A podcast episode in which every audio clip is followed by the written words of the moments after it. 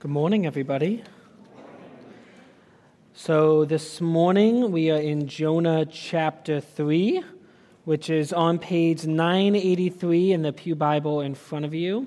And as you turn there, we actually have one more announcement. And that is that next Sunday, not tonight, next Sunday, the 23rd, we will be having another Sunday evening service at 6 p.m. Uh, for those of you that have come to the Sunday evening services before, it's a great way to have a normal Sunday, but on a more smaller and intimate level, uh, where we pray together, we'll um, sing some songs together. It, it's a great time of um, additional worship together. So, again, that's next Sunday, not tonight, next Sunday at 6 p.m. So we are back in Jonah. This is our four week uh, study that Patrick and I have been leading while uh, Stephen has to deal with the, well, deal with is a strong word, has to um, comprehend the, the, the miracle of, of, of new life. Um, and it, it's, it, it, I know it's been a joy for, for Patrick to preach the last two weeks, and I'm, I'm very looking forward to handling the next two weeks with you all. So, Jonah 3, um, and if, if you know the story of Jonah, this is kind of where Jonah fulfills what he has been called to do. He goes and preaches to Nineveh, something that God has been telling him to do all the way back in chapter 1, but he has been running from ever since. So, once again, page 983. Now, what's important to remember is that Jonah had little to no influence in Nineveh. He was not from Nineveh. He was not a traveling entertainer. He was not a noble. He wasn't from Nineveh. He was from Israel, who was a longtime enemy of Assyria when Nineveh was the capital. So if you would think if he came into our town, I mean, just just look at what people who wear Yankees, deal, Yankees gear have to deal with when they go into Boston, right? But it's a lot worse than that because this is long-time violent enemies, not just sports enemies. And yet, we see when Jonah preaches to the Ninevites, something amazing happens. They listen, they believe, and they repent. They take Jonah at his word, they trust him. Jonah does not perform any signs, he doesn't pull any tricks. He just presents the word that, the, that God has given him to, prevent, to present to the Ninevites. So the Ninevites take Jonah at his word, as we'll see, not because Jonah is a spectacular um, preacher, not because he says the magic phrasing of words to get people believe. No, the Ninevites believe Jonah because they believe that what Jonah's words are are God's words. They recognize that's coming from God, not from Jonah. In fact, our text today even says that the Ninevites believed God. We'll see that believing God is the correct response to God's word. But even more specifically, we'll see that taking God at his word means both obeying and transforming. Obeying and transforming. We'll see this through Jonah finally obeying God's command to him to go to Nineveh, and we'll see the Ninevites letting God's word transform them through repentance. Now, if we do not obey God's word, then we are mistakenly saying to our loving Creator that not only do we know better than Him, but that we do not trust Him with the life that He has created. On the opposite side, if we do not let God's word transform us, then we fail to recognize the importance of it and its implication on our lives. If God's word does not leave an impact on us, then we either do not fully understand it or we don't want to obey it. Another way of putting it is that obeying God's word means properly understanding it, whereas letting God's word transform us means practically understanding it. So let's read Jonah 3 and see how to properly take God at his word with both obeying and transforming. Our text today, starting Jonah 3, verse 1. Then the word of the Lord came to Jonah the second time, saying, Arise, go to Nineveh, that great city, and call out against it the message that I tell you. So Jonah arose and went to Nineveh according to the word of the Lord. Now, Nineveh was an exceedingly great city, three days' journey in breadth. Jonah began to go into the city, going a day's journey. And he called out, Yet forty days and Nineveh shall be overthrown. And the people of Nineveh believed God. They called for a fast and put on sackcloth from the greatest of them to the least of them. The word reached the king of Nineveh, and he arose from his throne, removed his robe, covered himself with sackcloth, and sat in ashes. And he issued a proclamation and published through Nineveh By the decree of the king and his nobles, let neither man nor beast, herd nor flock taste anything. Let them not feed or drink water, but let man and beast be covered with sackcloth, and let them call out mightily to God. Let everyone turn from his evil way, and let the violence and from the violence that is in his hands. Who knows? God may turn and relent, and turn from his fierce anger, so that we may not perish. When God saw what they did, how they turned from the evil way, God relented of the disaster he said he would do to them, and he did not do it.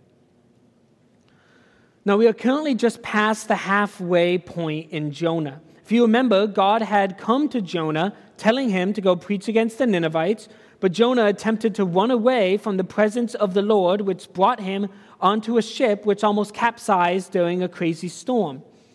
The only way to save the ship and the sailors on the ship was to throw Jonah overboard because he had brought it onto them. In the ocean, a giant fish swallowed Jonah, and within the fish, Jonah gave a prayer of repentance to God ending with, Salvation belongs to the Lord. Fish spat him up. He was back on land, and we find ourselves in our text today. It was then in the fish that Jonah realized that God was with him wherever he went. So trying to run from his presence was pretty foolish. And that since salvation belonged to the Lord, the Lord could give it to whomever he pleased, even Jonah. But now, in our text today, we're about to learn, and Jonah is about to learn, that God can grant salvation to the Ninevites as well. So we come to our first two verses. Then the word of the Lord came to Jonah the second time, saying, Arise, go to Nineveh, that great city, and call it against it the message that I get, tell you. Now, this just sound pretty familiar, right? This is almost word for word the same exact command that God gave Jonah in the first few verses of chapter 1. You may have to flip a page or just look to the other page, but if you look at chapter 1, verse 1, it says, Now the word of the Lord came to Jonah, the son of Amittai, saying, Arise, go to Nineveh, that great city, and call it against it, for the evil has come up before me. It's almost the exact same. The fact that these two verses are almost identical is no mistake. This is very clearly a second chance being given to Jonah after his growth that he had in the fish earlier. And this shouldn't be a shock to us, right? Because we know that our God is a God of second chances. Not just second chances, but third, fourth, fifth, and so many more. We've, some, we've seen some of this repetition from God before, like, like in, in John 21, where after Peter denies Christ three times on the night he was betrayed, Jesus later gives Peter three chances to tell him that he loves him. And these second chances are important because let's, let's be honest here. How often do we get things right on the first chance?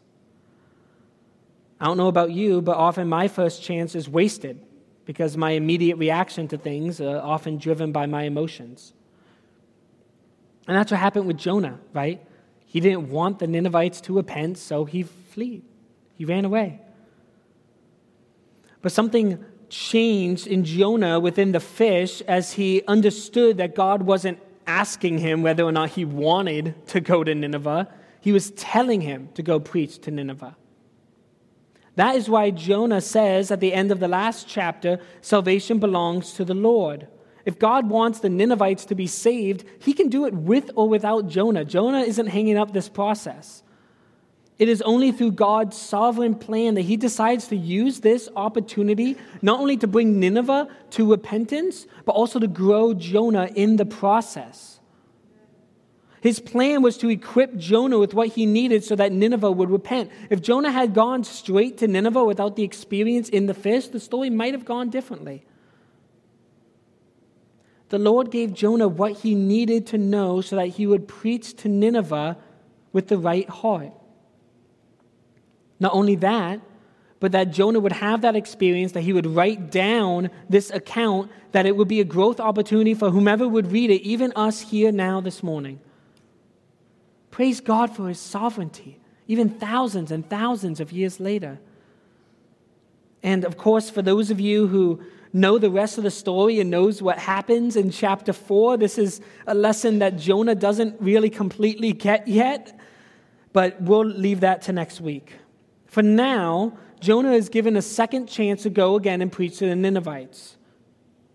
It's the exact same command to deliver the word of God. Last week, Patrick showed us the, the literary technique that is used in the book of Jonah with going down versus going up. If, if you remember, Jonah, it's described that he fled down to Joppa, then down into the ship, then down into the bottom of the sea with the fish. And now look at verse 3 of our text. So Jonah arose and went to Nineveh according to the word of the Lord. Now, rising is exactly what the Lord told him to do, right? We, see that, we saw that earlier in verse 1 arise and go to Nineveh. This contrast of language, down versus up, is meant to clearly display the difference in Jonah's actions. He's finally obeying. He's no longer going down as he was the past two chapters. Now he's finally obeying and going in a different direction. In both instances of the Lord coming to Jonah to go to Nineveh, it was with the word of the Lord. And now in this verse 2, Jonah arose and went to Nineveh according to the word of the Lord. And this is the same word that causes Nineveh to repent. As we see in verse 6 of our text today, Jonah arose and went to Nineveh. Oh, sorry, the word reads the king of Nineveh. Same thing. According to the word of the Lord, the word reads the king of Nineveh. Now, one might think that this word is something that's, that's different than what we have today, that it's only something that they had back then that has been destroyed or lost time. But this word of God is the same one that we are reading today, the same one that was in our scripture reading earlier, and the same one that we preach on every week. Looking exactly to our um, scripture reading earlier, in verse 29, if you want to flip your pamphlet, Abraham said, They have Moses and the prophets, let them hear them. What would they be hearing from Moses and the prophets? The word of God given to them. And we still have this word of God. We still have what the prophet said. We still have what Moses said. It's collected for us here now in the Bible. This isn't just a thrown together compilation of, of stories written from this era. This is a carefully put together collection of historical accounts of God's word being given to his people. Sometimes through prophets, sometimes through narrative, sometimes through letters, but always inspired by his spirit within his people. Peter says it clearly at the end of his second letter. Peter writes, No prophecy of Scripture comes from someone's own interpretation. For no prophecy was ever produced by the will of man, but men spoke from God as they were carried along by the Holy Spirit. That word of God that Jonah gave to the Ninevites, we're reading it today. They've read it for thousands of years, and they will continue to read it. If you would like to know more about what makes God's word his word, Patrick, Stephen, or I would love to talk to you about that. But because this is, this is God's word coming to Jonah, he obeys it. And this is the proper response to God's word. Not to flee as Jonah did first, not to change it, not to twist it, not to ignore it, but to obey it. We don't have to guess what God's plan is or even who He is. We have His word available to us so that we may know Him and obey Him. Christ himself said, Blessed are those who hear the word of God and keep it. It's the same word. And he also said, If you love me, you will keep my commandments. It's the same word. The Bible is not just some guidebook to take out and brush off whenever you need a pick me up. It's not a tool to criticize your enemies while ignoring it yourself. It's not just a historical document to see how crazy life was back then. It's living, it's active, it's sharper than any two edged sword, piercing to the division of soul and of spirit, of joints and of marrow, and discerning the thoughts and intentions of the heart, as the book of Hebrews says. God has revealed himself to Jonah and to the Ninevites through his word, and he now reveals himself to us through his word. So let's seek to follow Jonah's second example, right? And to obey God's word. Now let's move forward in the second half of verse 3 and then verse 4. Now Nineveh was an exceedingly great city, three days' journey in breadth. Jonah began to go into the city, going a day's journey. And he called out, Yet 40 days, and Nineveh shall be overthrown. Now, how Nineveh is described here, an exceedingly great city, that's something that God said also in the first command given to Jonah. He said, Go to Nineveh, that great city. Now, this could just mean that Nineveh was a big city, right? As we see that it would take three days to see it all. But it more likely means a city important to God. Now, this is, this is a city that we will later see display a great example of repentance. And this is a city that God will teach Jonah about sovereignty, using it as an example. This is also a city that God will give his judgment to in later books of the Bible. Nineveh is a city important to God because of how God will use it for his glory and for the growth of his people. Even though it is not a nation that is married to God like Israel is, it's still important. God still uses it. In verse 2, Jonah gives the command again. Then in verse 3, Jonah obeys it. Now, I, th- I think we should read this as kind of a immediate obedience. Because the first time God gave Jonah this command, we get 25 verses of Jonah ignoring it, trying to flee, having some shenanigans on a boat. Here, we don't even get one verse of Jonah fighting back or refusing to obey. He obeys quickly, and he doesn't even wait until he's in the center of the city to start preaching. If Nineveh takes three days to see it all, Jonah starts on day one in the outskirts of the city. So Jonah delivers the message from God, yet 40 days and Nineveh should be overthrown. Now, I think it's safe to believe that 40 days was also given to him by God. That's not just a random number that Jonah is thinking up. And I think it's also safe to believe that this is not the only thing that Jonah said, but rather the main message given.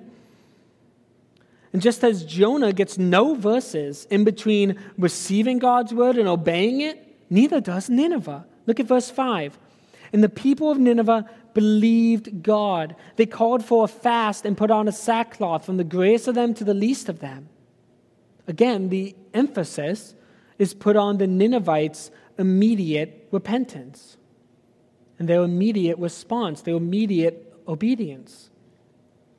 So, why did Nineveh, who was a sworn enemy of Israel and therefore Israel's God, also, Nineveh was a big, wealthy, and powerful city. Why did they repent? Because they believed God. That's what our text says today.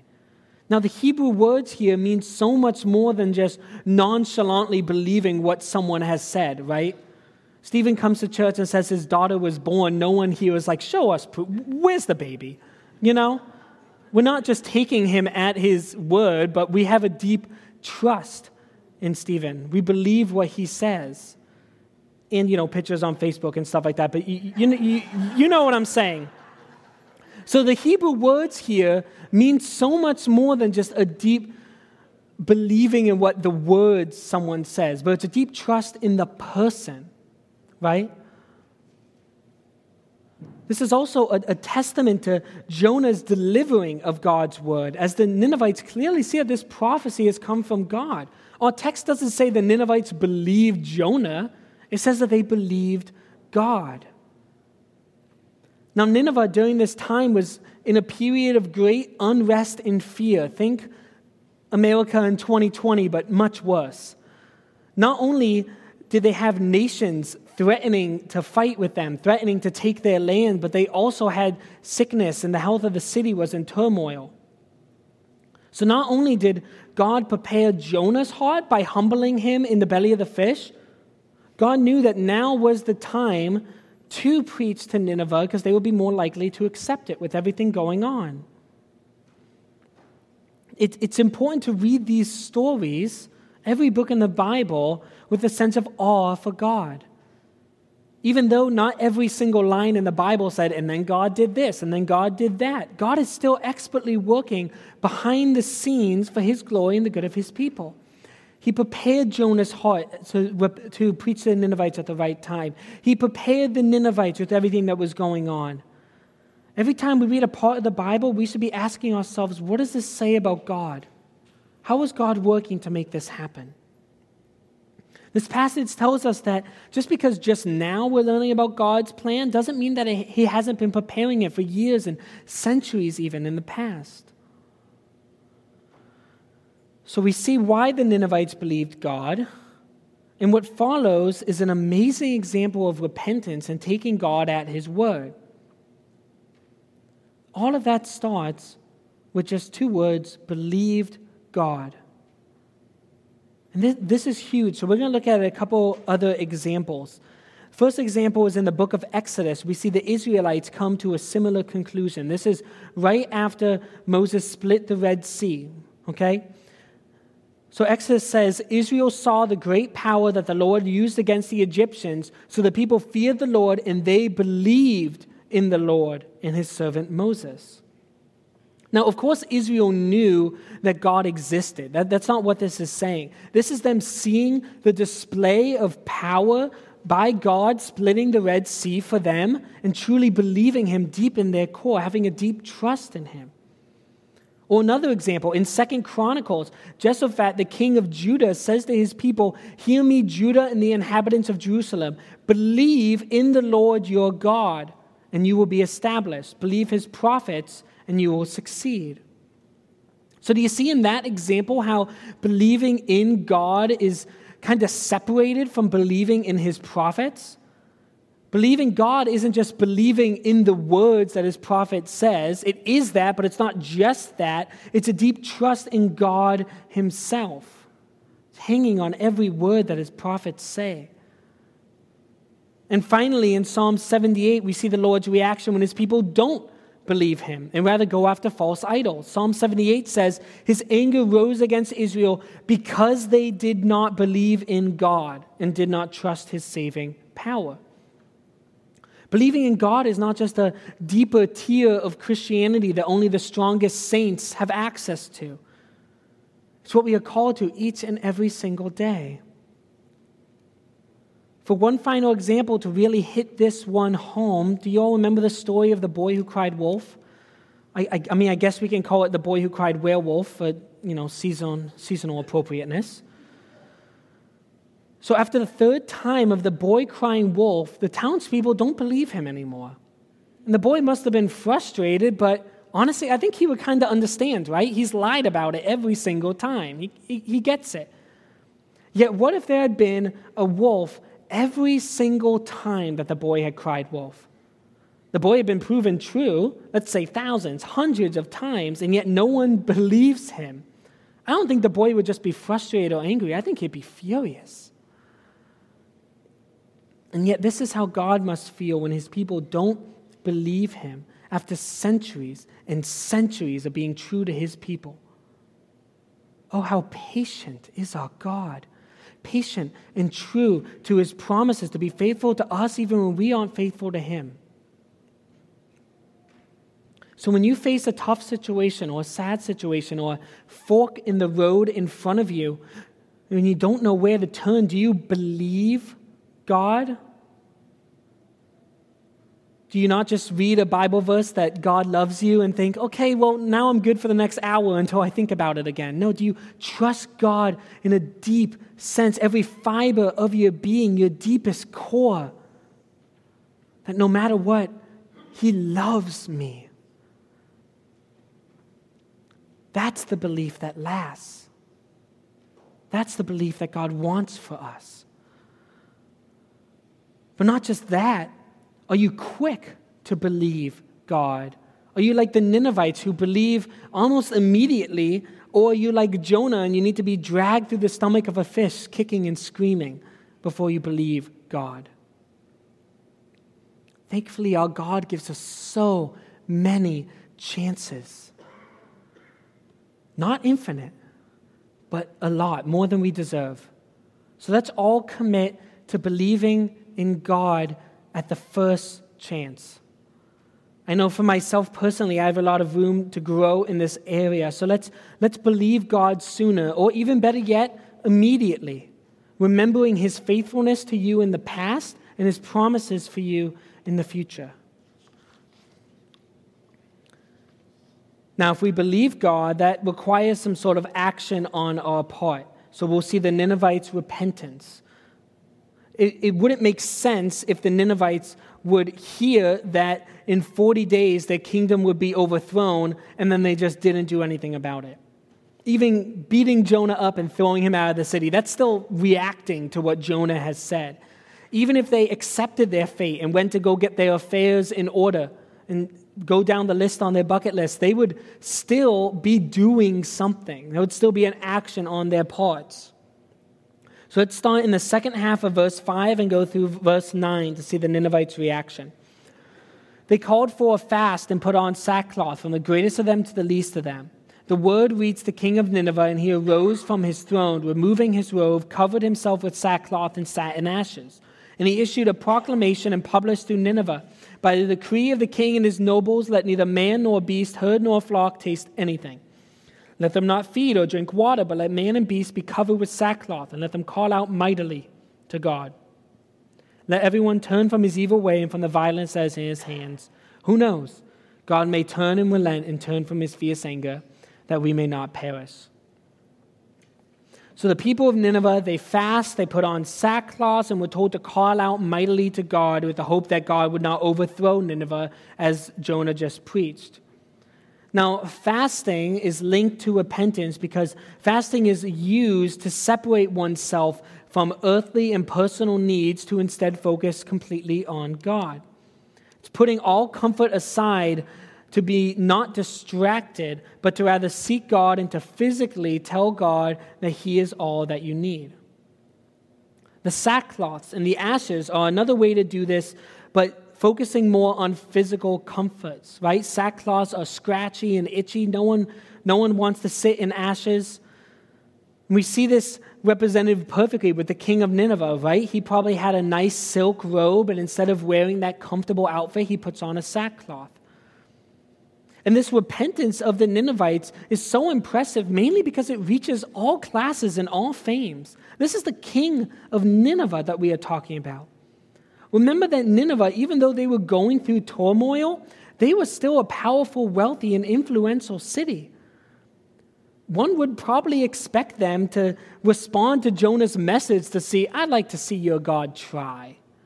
But instead, they take God at his word and believe him. It says that even the, the king of Nineveh arose from his throne to give the proclamation, to put on sackcloth.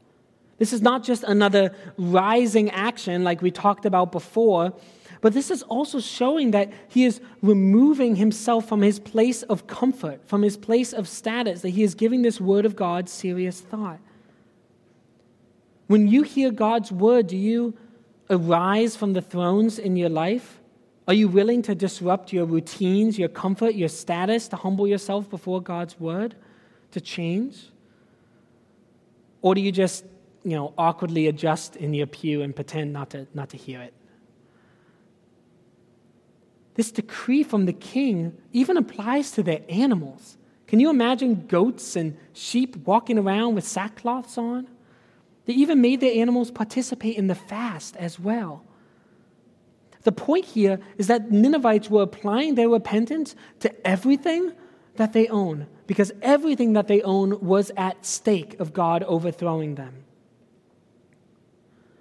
Because the people and even the people's animals are turning away from their earthly needs by fasting and wearing uncomfortable clothes, it's easier to focus on God and it's easier for them to call out mightily to God as the king decrees. The king also says, Let everyone turn from his evil way and from the violence that is in his hands. Now, because the king and the people of Nineveh believe God and have a deep trust in God, then they know that a simple, I'm sorry, it won't happen again, isn't really going to cut it. What God wants is a change of sinful behavior, and even more than that, a change of sinful hearts where the sinful behavior stems from. Turning from their evil way and the violence that is in their hands clearly implies more than just let's all avoid crime for a month and, and see if this all blows over. It's a change of heart. It implies a change of the very way that the Ninevites are. And this is important as we've learned from the Bible that man looks on the outward appearance, but what? But God looks on the heart. It really seems that the Ninevites are checking off all the boxes when it comes to true repentance. There's no limit to their repentance, as every citizen from every class and fame repents, even the animals, all the way up to the king. There's a short term understanding of their sin as they put on sackcloth and fast to understand and to call out mightily to God. And there's a long term understanding of their sin as they seek to turn away from their sinful and violent ways and seek the Lord instead. This repentance should not be overlooked. The repentance of the Ninevites was so impressive, so impressive and so important that Jesus himself mentions it in Matthew 12. Jesus says, The men of Nineveh will rise up against the judgment with this generation and condemn it, for they repented at the preaching of Jonah, and behold, something greater than Jonah is here. This is saying that if the Ninevites repented because of a single prophecy that Jonah gave, how much more so so those who hear Jesus' message repent?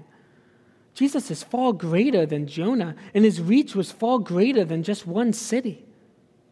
And then finally, in verse 9, we have the reasoning for the king's decree. Who knows? God may turn and relent and turn from his fierce anger that we may not perish. Now, the Ninevites were trying to avoid their city going overthrown, obviously, and they knew that appealing to God was the best way of doing that. It's important to note here that they aren't trying to appeal to Jonah, right? They're not trying to talk to God through Jonah. They recognize that Jonah is only a messenger from God and that they can talk to God themselves through their repentance. I don't want to sound like a broken record, but this all stems from the Ninevites believing God, taking God at His word. Believing the message is only halfway there, the other half is taking action, letting it transform them. This doesn't seem like the Ninevites are simply going through the motions. It really reads like they genuinely want to show God that they can change and are seeking His mercy through repentance. They are taking God at His word and are therefore taking His word seriously, understanding the stakes and what is required of them. Now, obviously, wearing sackcloth, sitting in ashes, that's, that's pretty cultural, right? But there are still lessons to be learned from the Ninevites' repentance. When we repent, instead of wearing a sackcloth to remove oneself from comforts of the world, maybe if you're repenting, instead of spending an evening watching TV, maybe spend an evening reading the Bible and seeking out the Lord in prayer. Or growth groups every week is a great way for the men to gather together, the women to gather together, to seek God together and grow in fellowship, to call out mightily to the Lord together. Even though forming new friendships can sometimes be uncomfortable and awkward, it's good and holy to build fellowship within the church. Even fasting, fasting responsibly is still a pretty good option today to realign your perspective to God. It doesn't always have to be food. I mean, Paul even mentions married couples fasting from sex. You can fast from TV, you can fast from video games, alcohol, even sweets. Anything that can be used as a crutch or distraction from God, you can fast from. Just as the Ninevite king told his people to forsake their evil ways, we are also called to leave behind our sin when we repent. Repenting isn't just saying sorry and then continuing to sin, it's a change of heart and action, as we just saw the Ninevites do. So if you feel convicted about the way that you have been acting, if people have called out to you, let's say about like your speech, about the language that you use, or mean or rude comments, Repenting means that you stop that immediately, that you stop slandering or acting cruel. We want to make sure that we are representing God well and honoring His creation with our speech. If you've sinned against a friend or a colleague, it means apologizing and understanding what you've done so that you don't do it again. We can bring people into our development and therefore be a testimony to how God has worked in our lives when we apologize and speak to how God is changing our hearts. When we rise from our thrones, when we rise from our comfort, when we humble ourselves in front of other people. It's not optional for Christians to repent. It's a mandatory part of our lives to set aside our sin and to seek God instead.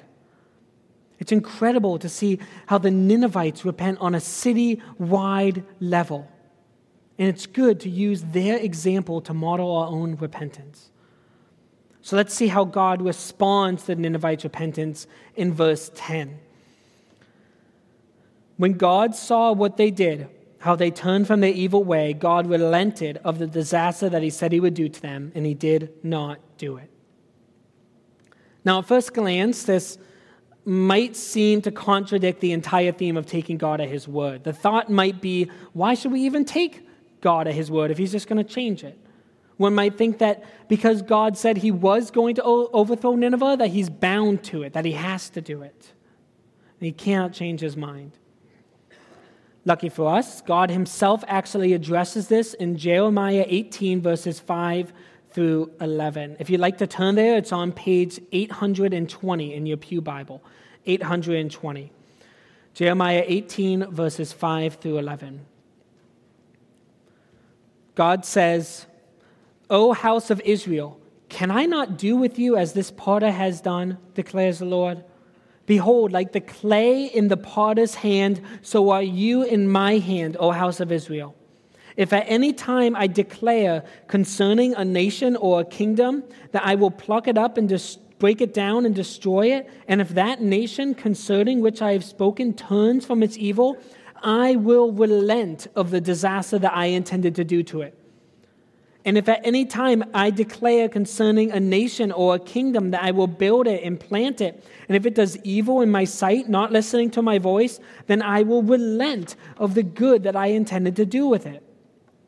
Now therefore say to the men of Judah and the inhabitants of Jerusalem, Thus says the Lord, Behold, I am shaping disaster against you and devising a plan against you. Return every one from his evil way and amend your ways and your deeds. God is God over all. That includes Jonah, the fish, the Ninevites, all citizens of Nineveh, and all the animals in Nineveh. He can choose to overthrow the city or not to, just like how a potter can choose how to form the clay.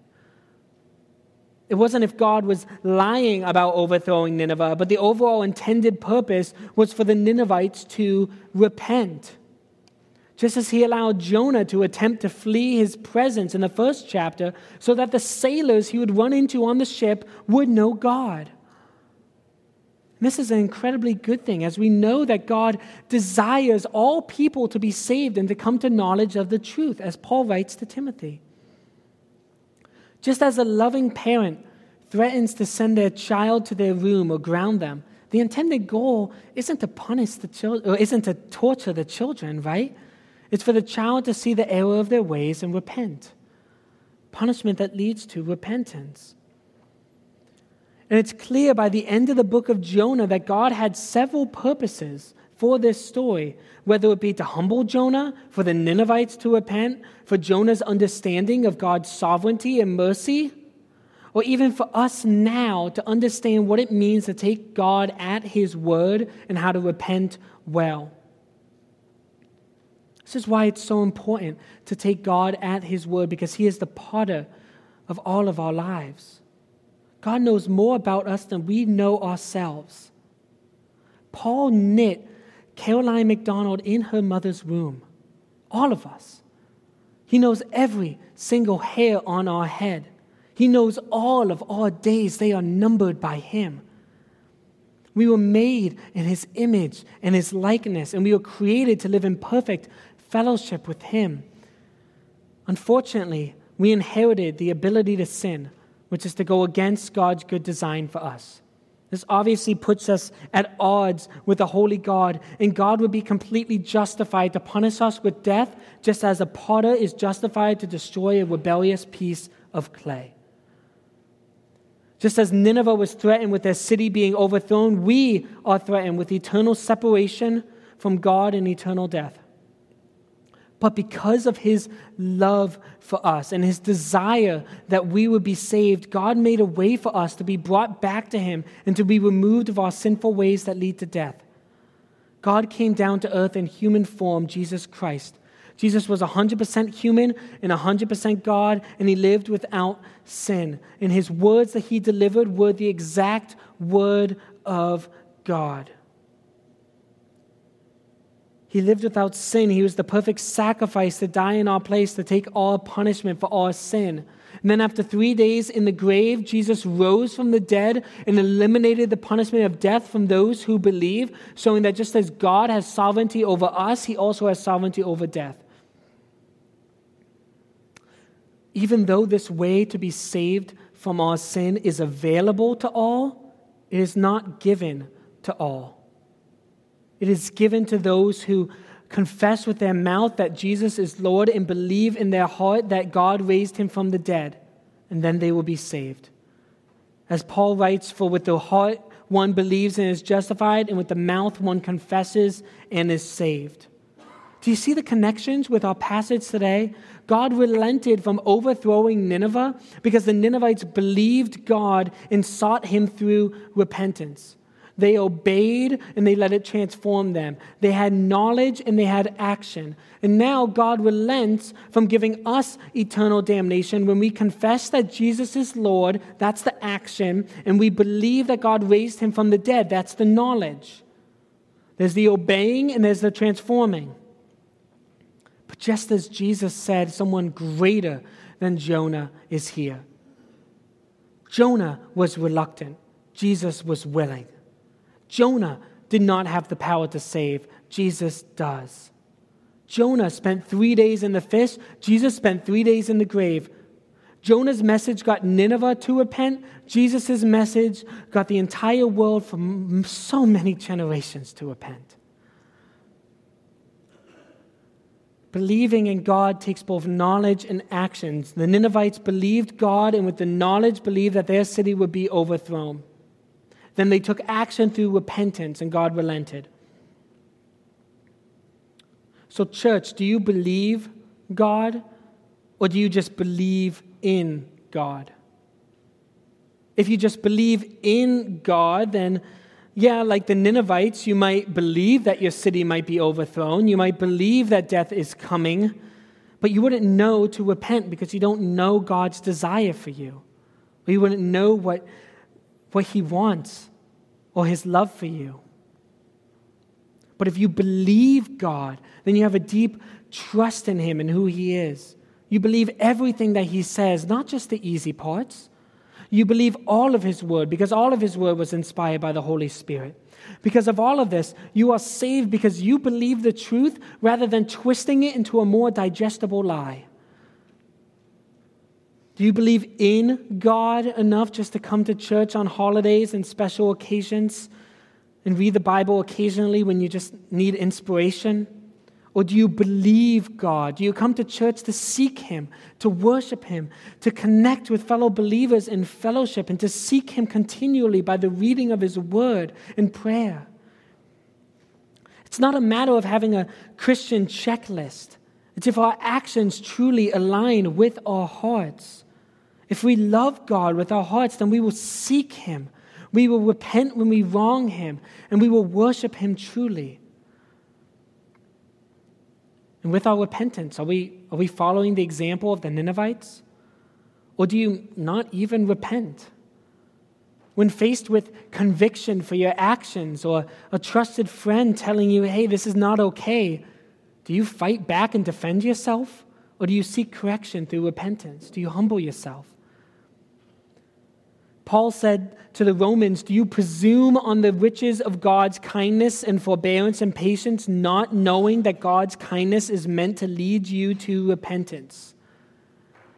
Do you repent immediately as the Ninevites did? Or does it take multiple instances of people coming to you or, or your behavior leading to consequences before you finally realize, I'm in the wrong? Does your repentance come with action, like fasting to seek God? Or do you, do you just tell yourself that you'll stop and then return to your sin the next day like a dog returns to its vomit? Fasting or abstaining from comforts like wearing a sackcloth isn't meant to just show off how sad we are because of our sin. It's to point us to God as the ultimate comfort and love towards us so we are not distracted in our repentance or our seeking of Him. So, in conclusion, these, these themes of believing God, seeking Him in the depths of the water, and repentance are all tied to the ultimate theme of Jonah, which is salvation belongs to the Lord. Salvation belongs to the Lord because He is the potter and we are the clay. Salvation belongs to the Lord because He is the one who bought it for us with the blood of Jesus Christ. And salvation belongs to the Lord because salvation is a life with Him. Our Lord is the only way to salvation because it belongs to Him. So believe Him, take Him at His word, and repent when repentance is needed. Let's close on Isaiah 45, where God verbalizes the importance of taking Him at His word because He is the one who saves. God says, Turn to me and be saved, all the ends of the earth, for I am God and there is no other. By myself I have sworn, from my mouth has gone out in righteousness a word that shall not return. To me every knee shall bow, every tongue shall swear allegiance. Only in the Lord it shall be said of me, our righteousness and strength. To him shall come and be ashamed all who are incensed against him. In the Lord all the offspring of Israel shall be justified and shall glory. Let's pray.